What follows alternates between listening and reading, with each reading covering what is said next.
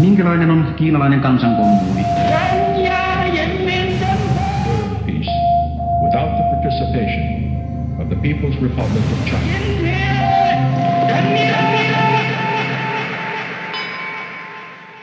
Tervetuloa Kiina-ilmiöiden ääniaaloille. Virtuaalinen työväenjuhla on nyt juhlittu ja sen jälkeisessä tunnetyhjössä palaamme toistamiseen keskustelemaan koronan politiikkaa.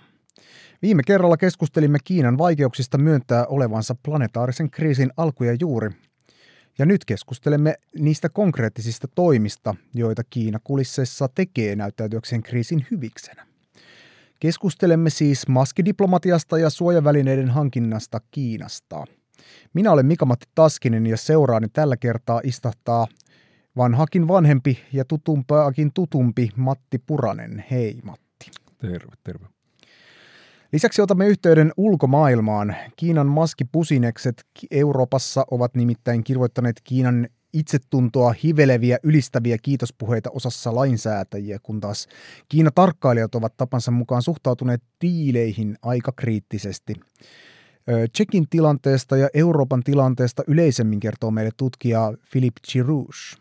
Ja puhelinyhteytemme ulottuu Prahan lisäksi myös Hämeenlinnaan, jossa sankaritoimittaja ja huoltovarmuuskeskuksen hähmäiset ensimaskikaupat paljastanut Jarno Liski odottaa herkeämättä päästä kertomaan, kuinka hän on rötösherra jahdissaan yhtäkkiä toistuvasti törmännyt Kiina-kytköksiin. Minkälainen on kiinalainen kansankommuuni? Luodaan kuitenkin katsaus aluksi yleiseen tilanteeseen ja selitetään hieman käsitteitä. Eli Matti, voitko kertoa hieman, että mitä tai milloin puhutaan maskidiplomatiasta ja miten se liittyy tähän koko suojamaski-gateen?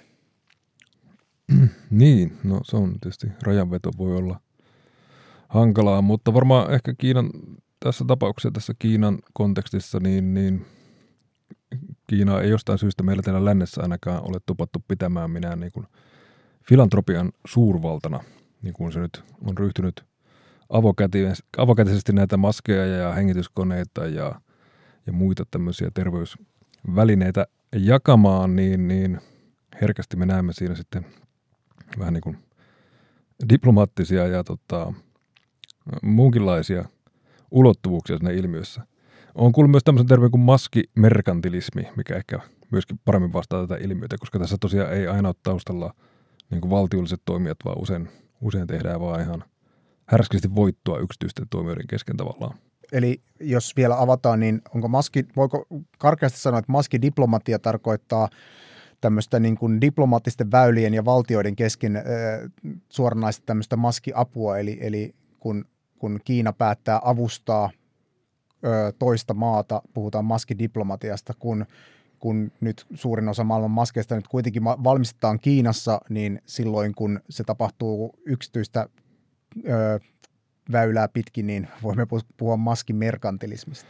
Niin, se on oikeastaan hankala sanoa, koska nämä sekoittuu pahasti keskenään nämä molemmat ilmiöt, että kun joku valtio nyt ostaakin sitten Kiinasta törkeähintaisia hengityssuojaimia, niin Kiina saattaa sen sitten freimata ja saada niin kuin näyttämään avun tarjoamiselta. Eli niin kuin kukaan ei tunnu oikein tasan tarkkaan tietävän, että ketä tässä nyt on autettu ja onko tässä itse asiassa ketään edes autettu, vai onko tämä ollut ihan raakaa bisnestä. Mutta kai se, niin kuin se diplomaattinen ulottuvuus tulee siitä, että Kiina on tai se maskidiplomatia-termin niin kuin kaiku tulee siitä, että Kiina on nähnyt tässä semmoisen tilaisuuden, että niin kuin kehittää sitä, kiillottaa vähän sitä ulkokuortansa ja kehittää sitä soft poweriansa niin sanotusti esiintymällä tämmöisenä niin kuin hyvän tahtoisena auttavana suurvaltana. Mutta sitten siinä taustalla niin kuin ainakin vaikuttaisi olevan ihan myös semmoista perinteistä Kiinan Eurooppaan suhtautuvaa politiikkaa, eli eihän Kiina tykkää semmoisesta ajatuksesta, että EU olisi jotenkin äärimmäisen tiivis ja tiukasti keskusjohdettu valtava blokki, joka pystyisi lyömään kovan kovaa vastaan Kiinalle kaiken maailman neuvottelupöydissä, vaan kyllä Kiinan niin kuin se visio, minkälaisen se Eurooppa haluaa nähdä, on semmoinen taloudellisesti ihan toimiva, mutta poliittisesti hyvin löyhä ja hajanainen tämmöinen blokki, joka nimenomaan ei pysty sitä kovaa vastaan läimimään pöydässä. Eli tämmöinen kansakuntien Eurooppa, niin kuin vaikka ehkä perussuomalaiset meillä kannattaa samanlaista ajatusta, niin ne on yhteneväinen Kiinan vision kanssa. Ja nyt sitten tämä maskidiplomaatiahan on avannut väylän niin kuin nimenomaan tunkea sellaista kiilaa sinne yhtenäisen Euroopan väliin.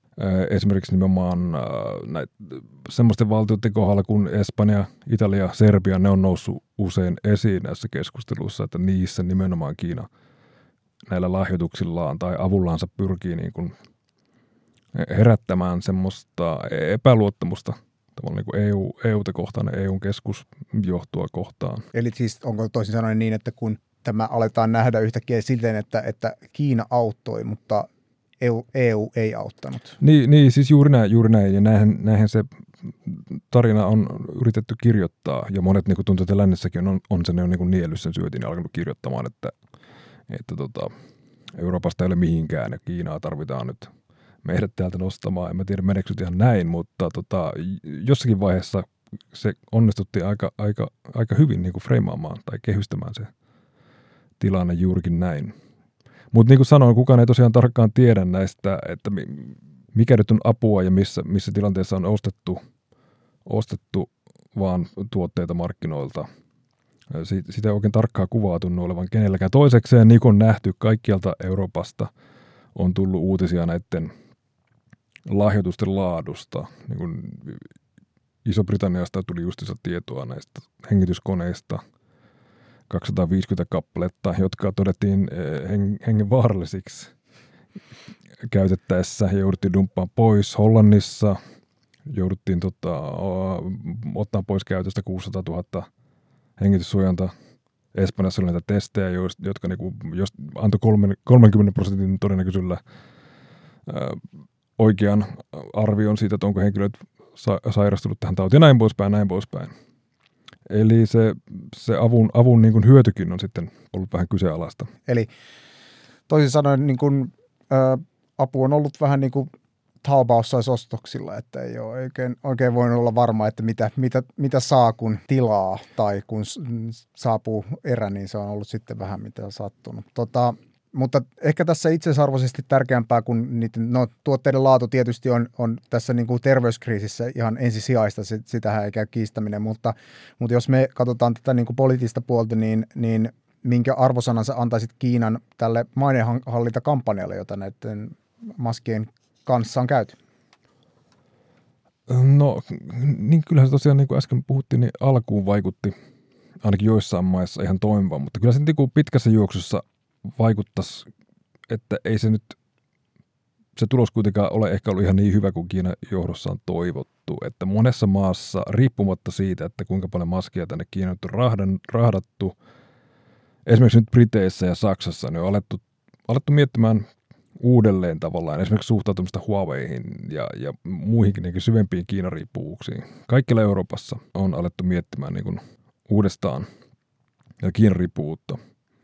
Toki myös Suomessa tuli tämä niin kuin suojamaskeista, tai havaittiin, että eihän meillä ole kotimaista tuotantoa, joka tarkoittaa sitä, että käytännössä olemme riippuvaisia näiden kotimaisten, tai siis omien suojamaskiemme osalta Kiinasta.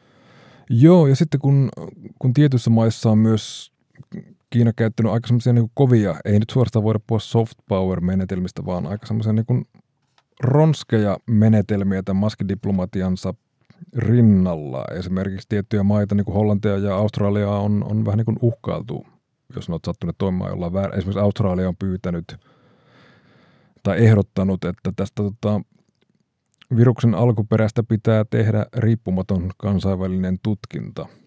Kiina on ilmoittanut, että se ei käy, ja jos te jatkatte tämän tämmöisen skeidan ehdottamista, niin me voidaan katkaista nämä maskitoimitukset teidän maahanne tai laittaa vientikieltoja tietyille tuotteille ja näin poispäin.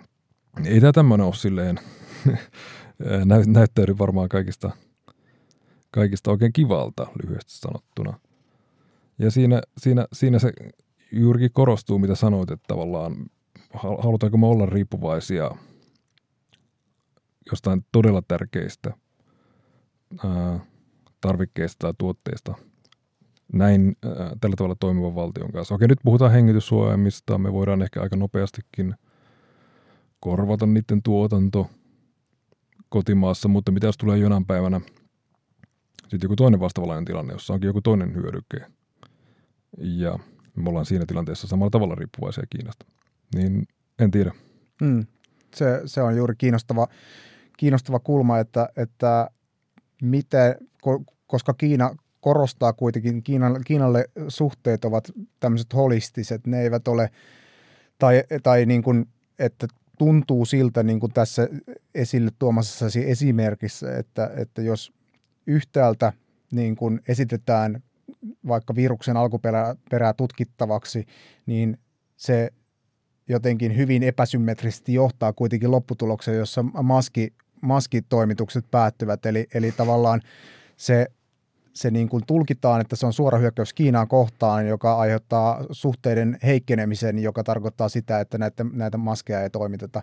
Kaikki ovat kytköksissä, kaikki asiat toisiinsa, jonka takia niin kuin näkisin, että on hieman arveluttava kumppani, varsinkin kun katsotaan muitakin Pohjoismaita, esimerkiksi Suomen kohdalla tässä, niin jos meidän suhteemme Suomen ja Kiinan välillä olisivat ajautumassa niin kuin kohti Ruotsin niin kuin vastaavia, niin kyllä minua niin kuin itse hieman niin kuin siinä tapauksessa jännittää se, että jos niin kuin minun maskini ovat siellä Kiinassa ja sitten ei ole varmuutta, saadaanko niitä takaisin sieltä tai tänne sieltä, niin että millä tavalla ne suhteet ovat. Niin puhumattakaan sitä, kun niin Kiinan tapauksessa tähän liittyy vielä ne mielenkiintoiset kuviot ennen kuin tästä niin maskidiplomeista mitään puhuttiinkaan, niin mehän luettiin jo silloin uutisia näistä kiinalaisista ryhmistä, jotka Suomessakin hamstras helkkarinmoiset määrät maskeja ja käsidesiä ja muuta, ja lähetti ne Kiinaan, ja kaikki tämä tapahtui sitten kuitenkin niin kuin Kiinan kommunistisen puolueen ohjauksessa. Eli puolue pystyi tavallaan hoordaamaan näitä maskeja ja terveystuotteita hirveät määrät yhdellä mahtikäskyllä näiden yhteisrintamajärjestöjen kautta kaikkialta maailmasta, ennen kuin täällä vielä ymmärrettiin, kuinka vakavasta uhkasta on kyse. Niin kyllä tämä herättää kaikenlaisia kysymyksiä. Tässä vaiheessa voisimme ottaa yhteyden Prahaan ja kysellä hieman Euroopan tuulista. Filip Jirouš on kielinero, mutta suomen kieli hänellä on jäänyt opiskelematta. Vaihdamme siis hetkellisesti englanniksi. Do we have Philip on the line? Yeah. Great to have you on our podcast. So, could you firstly shortly introduce yourself to our listeners and tell about your background? What are you currently researching, and what is Sinopsis? I'm actually a sinologist trained at Charles University in Prague. I'm currently finishing my long overdue master's thesis that's very much linked to what we do at Sinopsis. This is specifically Chinese United Front in the Czech Republic, focusing on overseas Chinese organizations and China lobby groups that have mixed membership.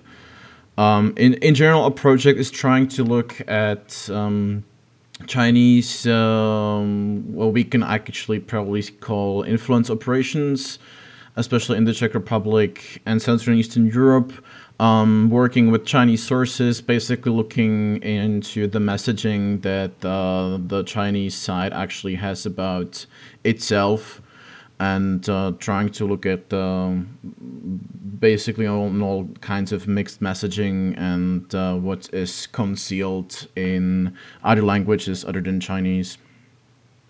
I see. And Sinopsis has been around for around 5 years now. It's a project that is trying to take, let's say, the knowledge that experts, scholars have, and put it out into public discourse through media.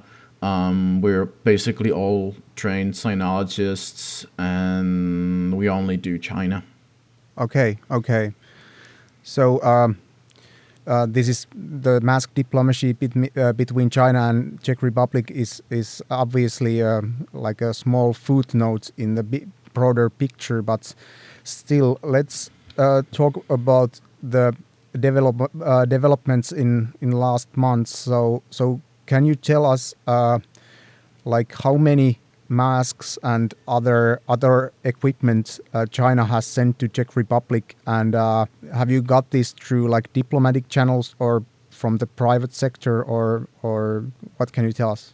Right. So there's a problem with messaging here, because China is trying to sort of, especially in the Czech Republic, which is an interesting case of this, is trying to some degree claim that it's like sending and donating masks here, but it like 95%, let's say, maybe even more, was actually business transactions. It's what the government, the Czech government, actually bought in China, and from what we've seen, from what the government actually disclosed, quite often for very high prices. So we're not even talking about like friendly prices. So I guess you could call that aid if you actually, you know, sell it for a very for a friendly price. But no, it's very, I would say, very competitive prices, in the sense like several times over the cost before the crisis. So there's no real benefit of the like the good relations that we got from that. And actually, this couple of weeks there's been some donations, mainly by private companies who have vested interest in specific segments of the Czech economy. For example, a Chinese energy company, a state-owned company, that is trying to get a contract, or at least part of the contract, on building some new parts of a Czech nuclear power plant. They've actually donated some masks and other PPE to their counterparts here, but nothing really of, for example, what we could have, for example, seen in Serbia, I guess, where there was actually donations to the state.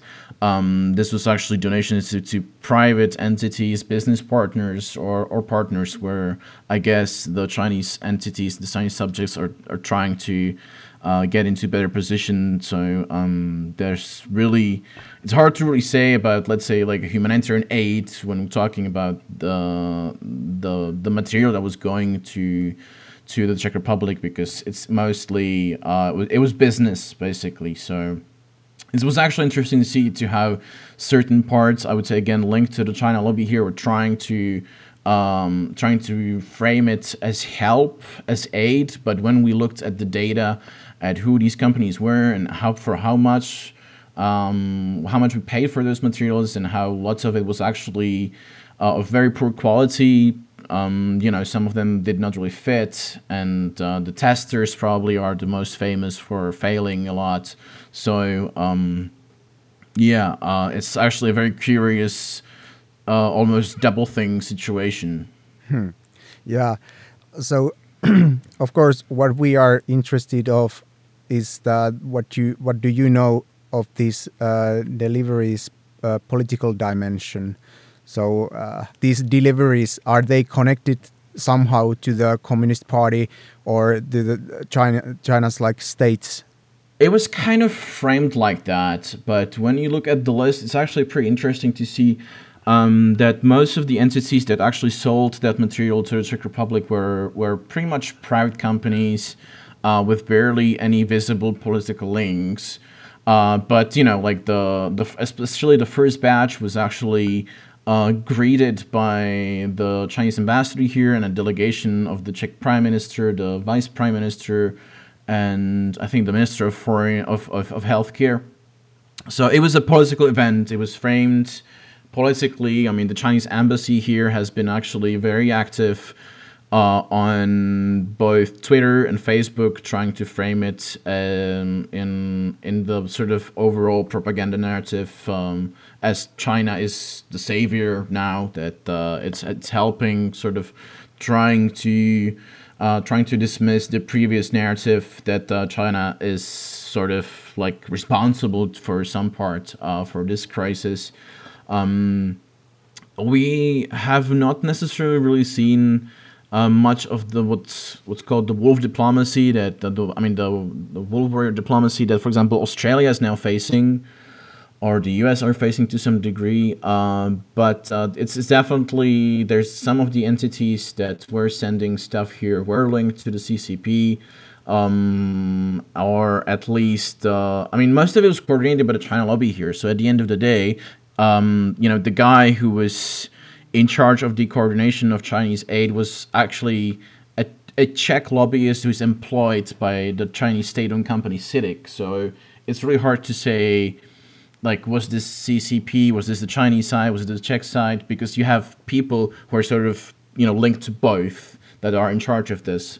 And obviously, lots of news stories and media stories coming from China that were framing it clearly as help of the People's Republic to the Czech Republic. I've understood that you have worked with other researchers and journalists in several countries to obtain a coherent picture about the mask diplomacy in Europe. What can you tell about this situation? We've actually been looking quite a bit into how we've been especially looking into how various CCP organs have been mobilizing the Chinese diaspora abroad for various activities. The first one was obviously when in January China was asking them to send protective gear back to China. It actually came from the top levels of the Chinese political system, specifically the All-China Federation of Returned Overseas Chinese, which since 2018 has been designated as, let's say, the main entity that's in charge of coordinating and, let's say, co-opting Chinese diaspora leaders abroad. We've also seen several cases of, especially, for example, in Italy, because in Italy you actually have, I think, a third generation of overseas Chinese. It's not really the case in Eastern Europe. So basically you have people there who are already fluent in Italian language and culture. Similar situation in Spain as well, who have been actually putting all kinds of media reports that were sort of pushing the talking points of the CCP based upon what was the current new guidelines on what to really say within this narrative. So, for example, in early February, some of these entities started pushing the racist narrative, as in if you call it the Wuhan virus or China virus or Chinese virus, you're being racist. Some of these entities also, it was sort of out of a sudden, really. So, some of the people on the ground actually claimed that, for example, there were not really any violent attacks against the diaspora groups, but the diaspora groups sort of claimed that there's been anti-Chinese sentiment. It probably already was, but it was in clear correspondence to what the main narratives coming from China were. And there's been coordination. We've actually seen, for example, all European WeChat groups on coordinating material help to Chinese diaspora groups. And what was, I think, one of the most interesting things about, especially this, when lots of material was going, I think, around March to Italy, lots of the material that was actually headed to Italian Chinese diaspora was marked as if the help was going to, as if they were sending it to the Italian government to sort of, distribute it among the citizens to what the proper humanitarian aid and foreign aid is actually supposed to look like. But a lot of this material was actually specifically sent to Chinese diaspora groups. We actually had a case in the Czech Republic where a local overseas Chinese community leader was actually sending some material to this to a very specific Chinese diaspora group. It was not only to the Chinese diaspora in Italy, but a part of that group that was marked as Chinese Red Cross aid, but it was actually stopped because there's some because the police started investigating as a criminal act because there's some suspicion that was actually some stolen material. It's very confusing, but what is pretty clear that in this case, they were actually abusing or going against the International Red Cross guidelines because they were giving preferential treatment to specific group in an area in need. So basically, you can't really do that if you market Red Cross. So it's, again, lots of the help of the actual donations was specifically targeting Chinese diaspora and other countries itself, even though that the propaganda organs, even the Chinese diaspora itself, framed it as help to the specific country. I mean, you probably saw lots of these like flags, like Chinese flags, and then the flag of the target country. And this has not only been the case in Europe. I mean, the similar patterns we've also seen, for example, in Argentina, where we actually looked for a study that we might probably hopefully publish soon. So it's been pretty interesting to see how effective China was at mobilizing the Chinese diaspora and how quick they were at pushing their propaganda narratives. And in many countries, actually through their local, as in like local European friends, I mean, friendly politicians, friendly media groups. So I think it has been quite effective. You can actually see that in certain polls that lots of countries, for example, perceive the help by China way more significant than it really was. And so from this thing, we can actually say that it was sort of a success. But if you, for example, look at the EU reaction to this, I think it's not really been sending good messages towards political elites across Europe, and it might actually alienate some of them because some of this was actually outright disinformation campaign in sort of Russian style. So this is something new for China, and I think this is not really good for them in the medium and long term. Yeah, thank you very much, Filip. It was a pleasure to have you here. You have quite a great backgrounder you gave us. And let's continue keeping in touch. Yeah, thanks. Thanks very much for inviting me, and it was a pleasure, and certainly hope to keep in touch. Yeah. Okay. Thank you. Bye. Thanks a lot. Bye. Participation of the People's Republic of China. Siinä meillä oli siis Prahan terkut kertomassa Filip Jirouš, ja monia hyviä ja keskeisiä kiinnostavia pointteja nousi esiin. Tartutaan nyt ensin tähän asiaan, mistä Matti on itsekin kirjoittanut, eli näistä Filipin mainitsemista yhdistyksistä ja niiden toiminnasta Suomessa. Vaikuttaako nyt siltä, että nämä United Front Work Departmentin, minkä olet kaiketi suomentanut yhteisrintaman työosastoksi, että nämä toimintatavat ovat yhtenäväiset kaikkialla maailmassa. Lisäksi voisitko kertoa hieman tästä niin kuin organisaatiosta itsestään? Joo, kyllähän ne toimintatavat on hämmentävän samanlaisia, ja se on suorastaan ihailtavan harmonisesti tuntuu toimimaan se koneisto joka puolella maailmassa. Eli yhteisrintaman työosasto, se on semmoinen vanha lafka puolueen siipien suojassa, tai suorastaan puolueen ytimessä paremminkin, joka tavallaan pyrkii soluttautumaan kaikkiin kiinalaisiin järjestöihin niin Kiinassa kuin ulkomaillakin. Mikä tarkoittaa, että jos Suomessa sattuu olemaan joku ulkokiinalaisten järjestö, niin tämä yhteisrintama pyrkii sinne pääsemään sitten sisään tavalla tai toisella, vähintäänkin seuraamaan, että mitä siellä tapahtuu ja tietämään, että kuka kukin on. Mutta sitten joihinkin järjestöihin ne suhteet on läheisemmät kuin toisiin. Niin kuin Suomessa, mistä tosiaan kirjoitin ja mistä Ylekin teki hienon dokkarin, niin oli tämä Kiinan rauhanomaisen yhdistymisen Suomen yhdistys vai yhdistämisen, kumpi se nyt olikaan. Niin tämä järjestö on sitten, ei ole mitenkään kiinalaisten spontaanisti Suomen perustama, vaan vähän niin kuin tämän yhteisrintamajärjestön haarakonttori Suomessa, joka nimenomaan toteuttaa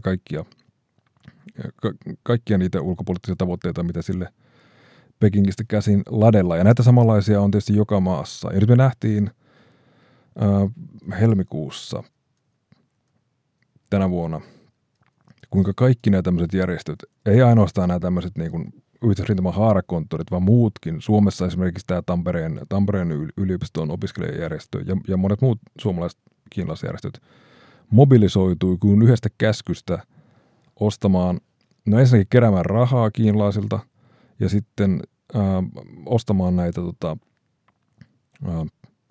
terveystuotteita ja sitten myymään niitä Kiinaan. Ja tämä oli täysin, ei myymään vaan siis viemään niitä Kiinaan tiettyihin tarkkojen määriteltyihin kohteisiin. Ja tosiaan täsmälleen samanlainen operaatio toteutettiin lähestulkoon kaikkialla, missä tämmöisiä tuotteita nyt voidaan ostaa ja missä Kiinalla on yhteisrintama häärimässä. Eli siis katsoi kaikkialla, niin kuin Filippikin tosiaan tuossa mainitsi. Jos avaat sitten vielä vähän sitä, että miten nämä... Tai mihin tämmöinen organisaatio tässä maskitapauksessa, niin toki niin ymmärrettävästi tällä pyrittiin takaamaan Kiinan päässä se maskien riittävyys, että täältä nyt lähetetään semmoisia pieniä apupaketteja kohti Kiinaa. Emmehän me määristä nyt osaa itse asiassa sanoa, että en osaa edes ottaa kantaa siihen, että ovatko ne pieniä vai suuria määriä, mutta mihin nämä organisaatiot toiminnallaan noin ylipäänsä pyrkivät? Mihin vaan puolue sattuu itsekin pyrkimään, että ne tukee niin kuin puolueen toimintaa. Siis yhteisrintama on puolueen elin ja se sitten ohjaa näitä alajärjestöjänsä, millä tavalla sitten milloinkin sattuu päättämään. Tässä tapauksessa se nyt päätti, että kaikki ulkokiinalaiset järjestöt ruvetkaa rahtaamaan naamareita Kiinaan välittömästi. Ja tavallaan se oli silloin ihan niin kuin ymmärrettävää, niin kuin Hesaristakin silloin luettiin, ei sitä niin kuin mitenkään pahantahtoisena toimintana nähty, joskaan Hesari ei sitä silloin vielä yhdistänyt mihinkään yhteisrintamatoimintaa, vaan tässä Hesarin artikkelissa puhuttiin vaan kiinalaisista yhdistyksistä, jotka auttavat kiinalaisia. Samoinhan siinä Motin dokumentissa siinä oli nimenomaan, tarkasteltiin tämän rauhanomaisen yhdistymisen toimintaa tai järjestön toimintaa, ja siinähän he myös jossain vantaalaishallilla kokosivat tämmöistä toimitusta Kiinaan, eikä tämäkään tuolloin niin kun itse asiassa tähän Suomen maskipulaan ei ollut edes herätty silloin vielä, niin mitenkään vaikuttanut muuta kuin semmoiselta niin kuin pyyteettömältä avulta, mitä he nyt sitten tekevät emämaalle. Kyllä, ja nyt se siis tosiaan näyttäytyy varsin toisessa valossa, kun se maskivirta on kääntynyt niin kuin päinvastaiseen suuntaan, ja maskien hinta on ehtinyt monikymmenkertaistua sen jälkeen niin kuin maailmanmarkkinoilla. Ja nythän niin kuin Yhdysvalloissahan joku tiedustelulaitos aivan tässä pari päivää sitten spekuloi, että oliko tämä niin kuin tiedossa Kiinalle jo silloin helmikuussa, kun näitä maskihamstrausoperaatioita käynnistettiin, että nyt pidetään matala profiilia tästä koronaraportoinnista ja ostetaan kaikki mahdollinen, mikä irti lähtee, koska kohta meinaan on pojat kysyntää maailmalla. No en tiedä, oliko se ihan noin niin suunnitelmallista ja synkkää, mutta niin kuin se herättää sen kysymyksen, että okei, Kiinan kommunistisen puolueen johto pystyy tarvittaessa tosiaan mobilisoimaan miljoonia kiinalaisia ympäri planeettaa ostamaan jotain tuotetta ja myymään sen Kiinaan. Niin okei, nyt se oli maskit, mutta mitä jos tätä mekanismia käyttää johonkin muuhun tuotteeseen? Sanotaan nyt vaikka koskekorvaan. Se on vallankumous. Se on vallankumous. Näin se on, näin sen itse näen.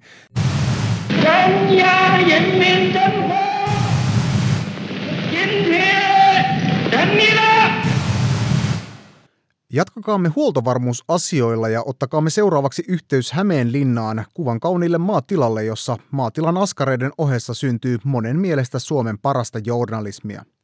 Siispä, kuuleeko Jarno Liski? Hyvää huomenta koko Suomen kanssa. Hyvää huomenta päivää. Kuule Jarno, lähiaikoinahan täällä niin kuin neljännessä valtiomahdissa mediassa on isosti noteerattu juttujasi ja niistä on syntynyt yhteiskunnallinen keskustelu. Olemme tässä jaksossa puhuneet Kiinan maskidiplomatiasta ja suojavälineostoista Kiinan suunnalta, joten aloitetaan kanssasi Huoltovarmuuskeskuksen maskitilauksista. Eli paljasti huhtikuun 8. päivänä Huoltovarmuuskeskuksen asioineen kasvomaskiasiassa Onni Sarmasteen ja Tiina Jylhän kanssa.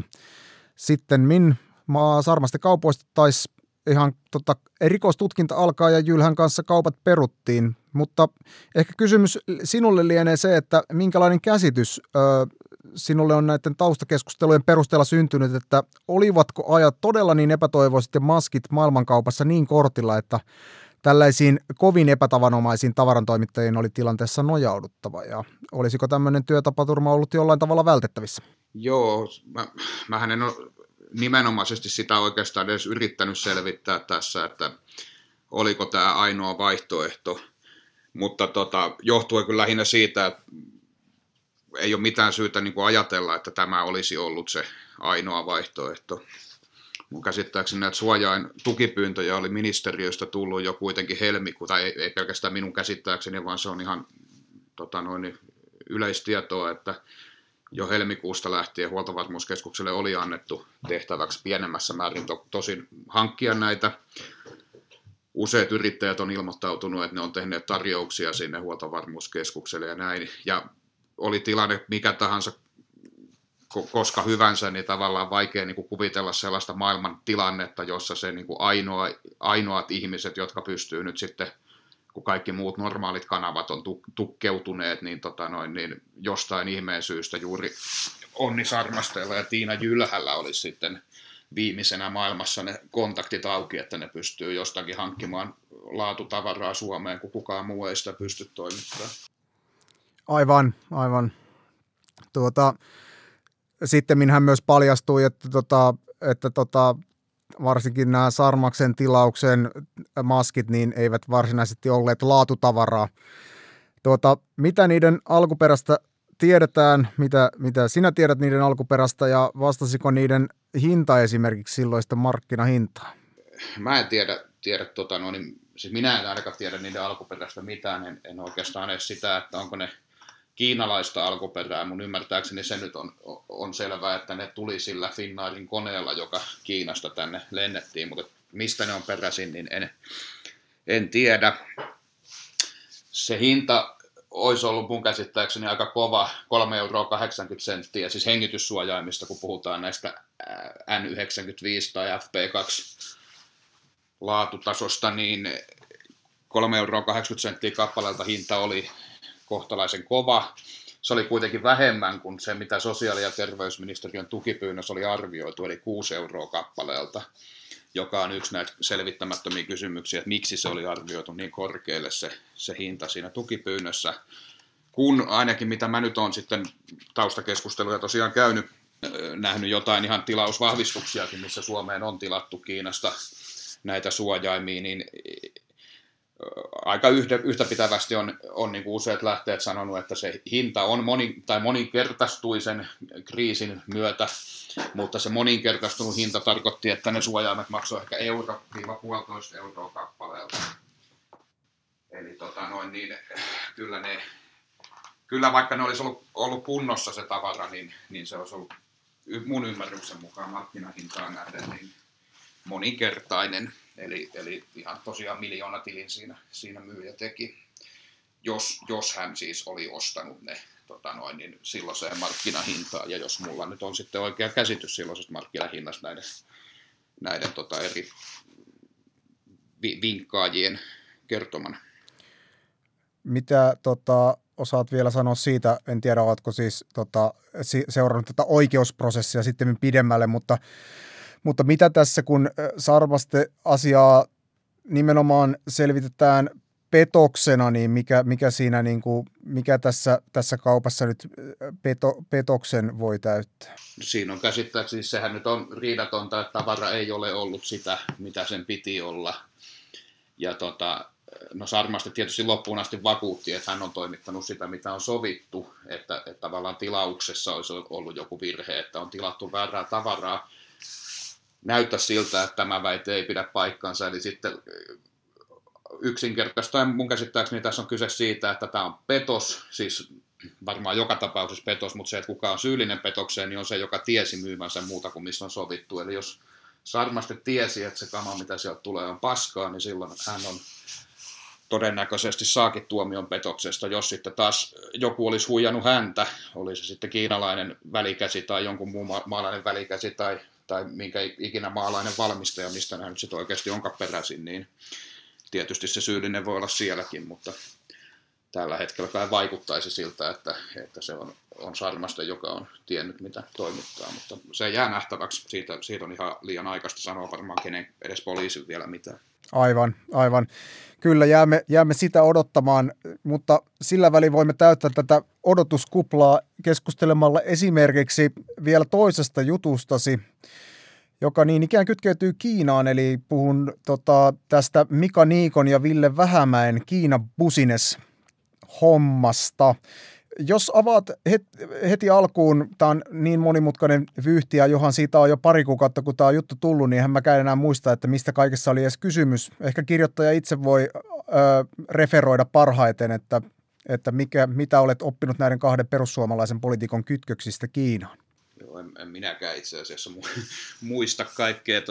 Tämä oli asia, jonka tämä koronakriisi katkaisi sillä tavalla, että tämä oli mulla ihan akuutisti työn alla, mutta sitten se on jäänyt taustalle, siihen on kyllä pakko palata. Se, mistä siinä nyt ytimellään on kysymys, niin on se, että Mika Niikko ja Ville Vähämäki olivat salanneet sen, että heillä oli näissä Kiinan viennin edistämiskuvioissaan niin jonkinlainen henkilökohtainenkin taloudellinen kytkös. He olivat siis olleet perustajaosakkaina Suomeen perustetussa osakeyhtiössä, joka esiteltiin Kiinan valtion sijoitus- tai investointiyhtiön tämmöisen niin kuin sijoituskohteen suomalaisena tytäryhtiönä tai jonkunnäköisenä haarakonttorina täällä Suomessa. Ja tämän he olivat siis salanneet ja tämän he olivat myös nopeasti purkaneet, eli myyneet ne osakkeensa. Mutta se on hyvin erikoinen kuvio siinä siis se yhtiö ei ole ainakaan niin kuin omistussuhteeltaan, niin se ei ole mikään se kiinalaisen Realmax-yhtiön tytäryhtiö, tämä suomalainen Realmax-yhtiö. Mutta sen toiminta on kuitenkin, mitä siitä tiedetään, niin se on, tai sanotaan Niikon ja Vähämäen rooli, kaikki heidän niin kuin Kiina-viennin edistämiskuviot, mistä nyt on tietoa ollut, niin näyttää kytkeytyvän tähän yritykseen ja nimenomaan siihen, että pyritään saattamaan sen niin kuin yhteistyöhön suomalaisten ja ainakin nyt yhden ruotsalaisen yhtiön kanssa, jotka toimii tekoäly- tai lisätyn todellisuuden tai virtuaalitodellisuuden toimialoilla. Ja sitten tässä oli vielä se tosi erikoinen twisti, että tämän Realmax-yhtiön kanssa Niikko ja Vähämäki myös niin tapasivat semmoista kiinalaiskenraalia, joka Kiinan asevoimissa työskentelee juuri näiden mainittujen teknologisteemojen parissa, niiden sotilaskäytön parissa. Et se ehkä nyt lyhykäisyydessä on ne niin kuin hälyttävimmät seikat, mitä tuosta tiedetään, niin tuli tuossa sanotuksi. Ja ennen kaikkea se, että miehet on niin kuin itse salanneet tämän. Vähämäki hän ei ole kommentoinut sanallakaan vieläkään näitä asioita. Niin, joo, tätä läpinäkyvyyttä. Sitä on ollut aika vähän tässä että ilmeisesti joku pitkään jatkunut puhelinyhteysongelma siellä Vähämäen päässä, mutta toisaalta tähän nyt ehkä just ohi mainintana sanottakoon tälleen niin kuin varmaan off topic, että se tietysti on ollut niin kuin vähemmän noita lehtijuttujakin kuvitetaan Vähämäen naamalla, kun hän ei kommentoi, kun taas Niikko kun kommentoi jotain, niin sitten hän saa niin kuin FaceTimea myös tuolla mediassa. Mutta joo, se on hyvä sen takia, että nyt Vähämäen nimeäkin tässä mainitaan, ja minä yritän huolehtia, että mainitsen hautaan asti tästä puhuessa, niin että se ei niin kuin menisi sillä tavalla, että se, joka kommentoi, niin on sitten ainoa, joka julkisuudessa pysyy, että kyllähän tämä on Vähämäen ja Niikon case. Toki siis täytyy myöntää, että eihän Vähämäestä ole muuta havaintoa tämän asian ympäriltä, kun nyt sitten nämä myöhemmät viimeiset vaiheet Niikko on touhunut enemmän niin kuin sekä näiden henkilöiden että sitten tämän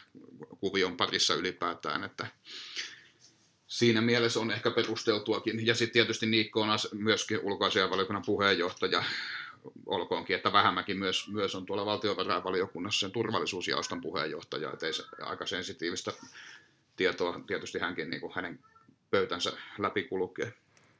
No siihen liittyen, tai tähän liittyen on tietysti kysyttävää, että miksi mielestäsi on merkittävää, että tämä tapaus pengotaan perinpohjaisesti? No kyllä mä ajattelisin, että se niin kuin on ihan itsestään se selvää, että se on niin kuin pakko avata sillä tavalla perusteellisesti, että ei jää epäilyksen varjoa siitä, että tässä olisi syntynyt jotain semmoista niin kuin epäasiallista kiitollisuuden velkaa tai sitten ihan kiristyksen uhkaa.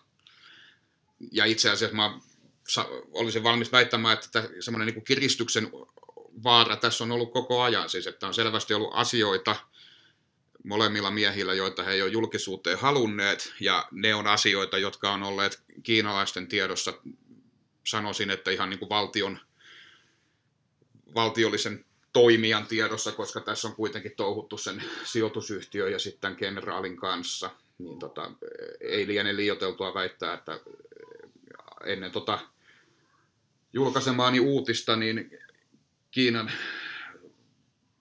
tiedustelu esimerkiksi on tiennyt näistä suomalaispoliitikoista sellaisia asioita, joita suomalaiset ei ole tienneet ja joita nämä poliitikot itse ei ole julkisuuteen halunneet. Eli siinä mielessä on ollut olemassa tämmöinen kiristyksen vaara, joka on tietysti aika vakava asia. Niin, no avaa vielä se, että mitä huolia tämmöiseen kiristyksen vaaraan, jos suomalaispoliitikkoa tai keskeisten valiokuntien niin kuin puheenjohtajaa kiristetään tai muutoin, niin mitä tämmöinen niin kuin mitä tämmöistä voi seurata? No mä olen tässä tietysti täys maallikko tällaisissa tiedusteluasioissa, mutta mitä nyt historiasta voidaan oppia, niin kyllä lähinnä kyse on siis siitä, että saadaan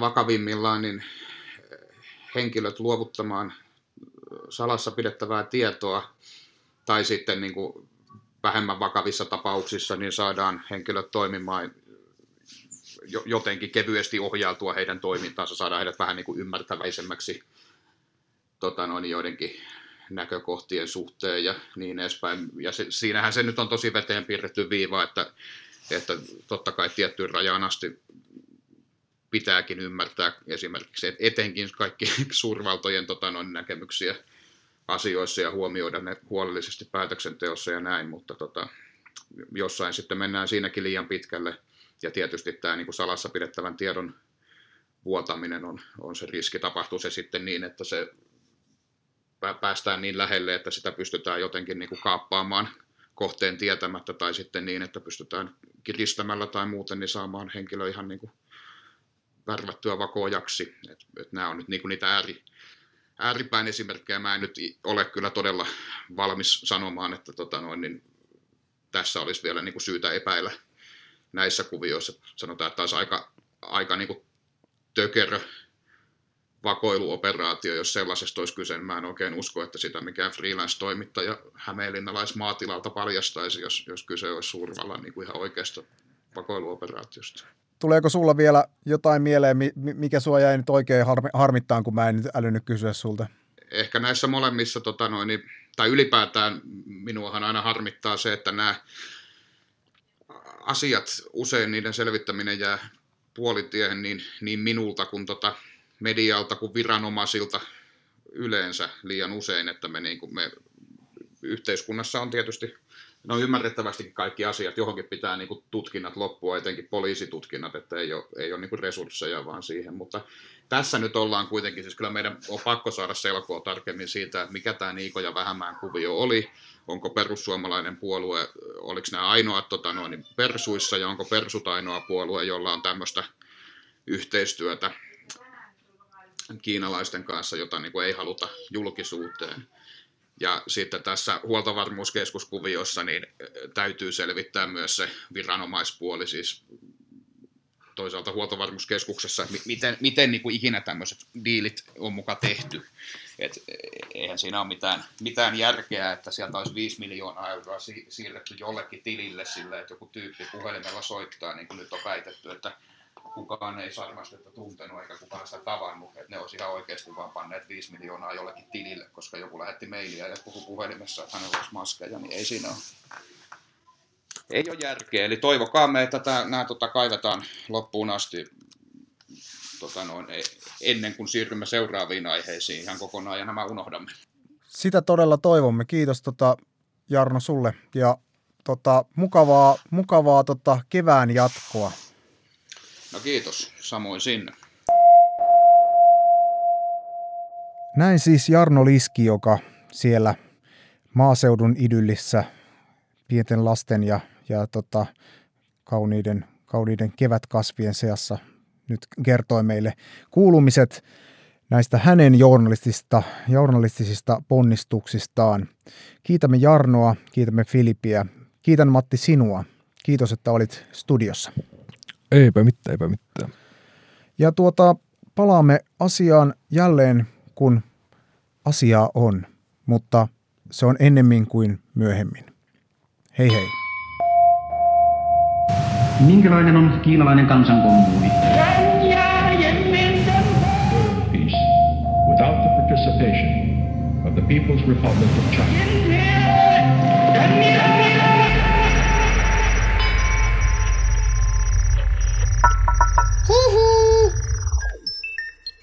Jakso.fi